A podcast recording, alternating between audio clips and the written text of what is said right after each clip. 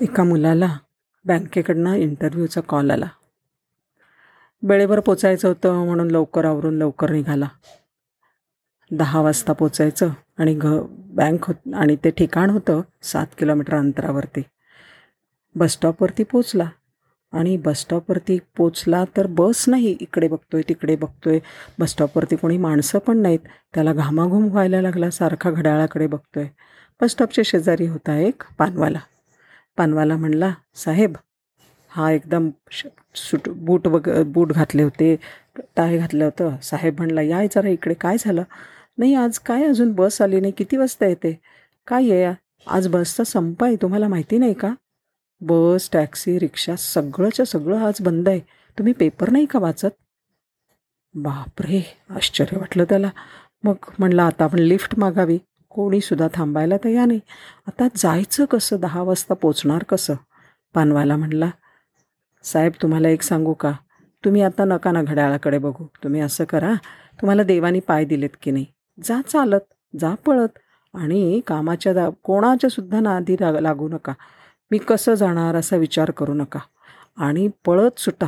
त्यांनी त्याची बॅग आहे ती व्यवस्थित घट्ट घेतली हातामध्ये घेत हातातली बॅग होती ती खांद्यावरती लावली आणि कधी पळत कधी चालत निघाला जोरजोरात जोरजोरामध्ये. त्याने वेळेवर पोचायचं ध्येय ठेवलं.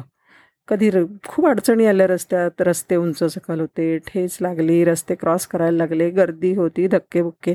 पण तो वेळेवर पोचला. पण पोचला तो कसा?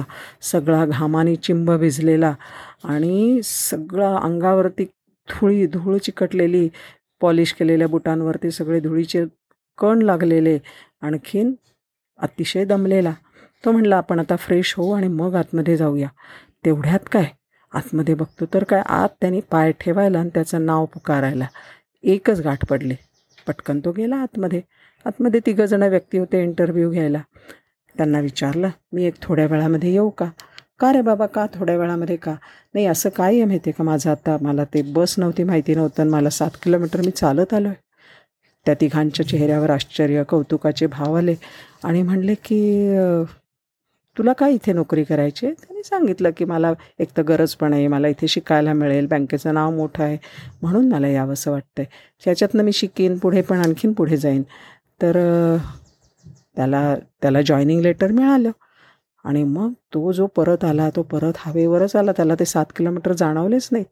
पानवाल्याकडे गेला आणि म्हणला दादा हे तुझ्यामुळे घडलं बरं का? मला मी हे बघ माझं इंटरव्ह्यूचं लेटर हे बघ माझं जॉईनिंगचं लेटर आणि मला अपॉइंटमेंट मिळाली. उद्यापासून मी जॉईन होतो आहे तर पानवाला हसला म्हणला बाहेर आला. म्हणला माझ्यातर्फे हे कोल्ड्रिंक आणि तो बाहेर आला तर काय?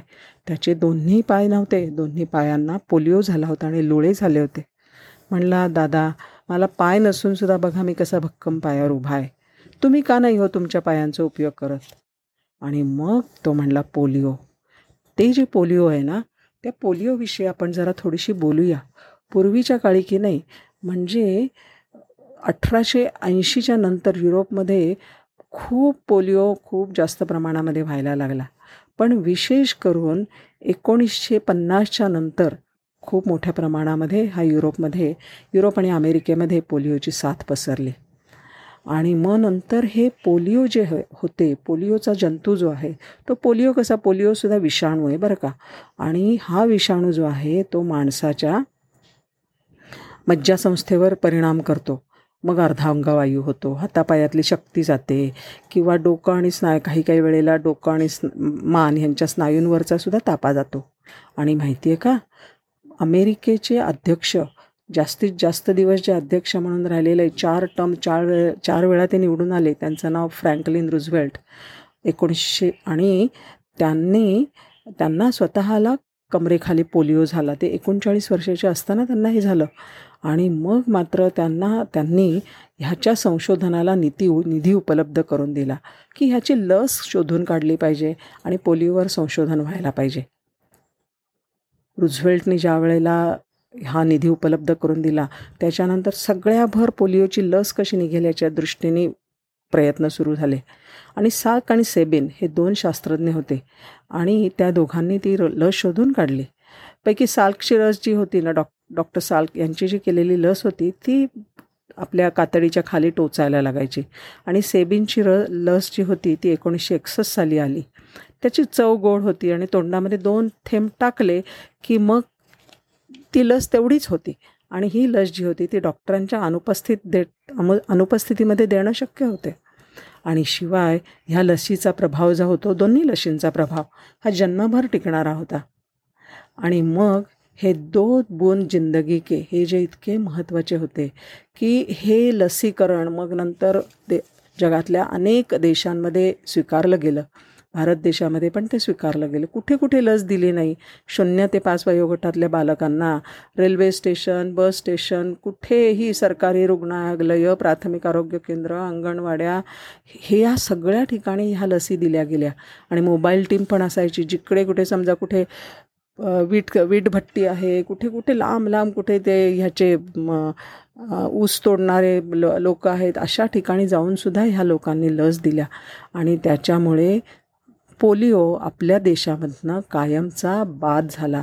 भारत देशामधनं पोलिओ सर भारत सरकार जो आहे तो सत्तावीस मार्च दोन हजार चौदा साली पोलिओमुक्त झाला असं जाहीर झालं असं डब्ल्यू एच ओने जाहीर केलं. आणि पोलिओ होतो कशाने? तर दूषित पाणी आणि अन्नामधनं तो पसरतो. आणि ही जी पोलिओसाठी लोकांनी आपल्या लेख लोकांनी सगळ्या जगभरच्या लोकांनी ज्या वेळेला काम केलं त्यावेळेला हा पोलिओ ज्यांनी अनेक बालकं अनेक मोठी माणसं ही अपंग झाली तो पोलिओ नाहीसा करण्यामध्ये संपूर्ण जगाला यश आलं. आणि हेच खरं यश. पण हे यश म्हणजे जे पोलिओ होऊ नये असलेले पाय गेल्यानंतर लोळे पडणं हे आहे. पण आपण आपलेले असलेले पाय वापरतो का?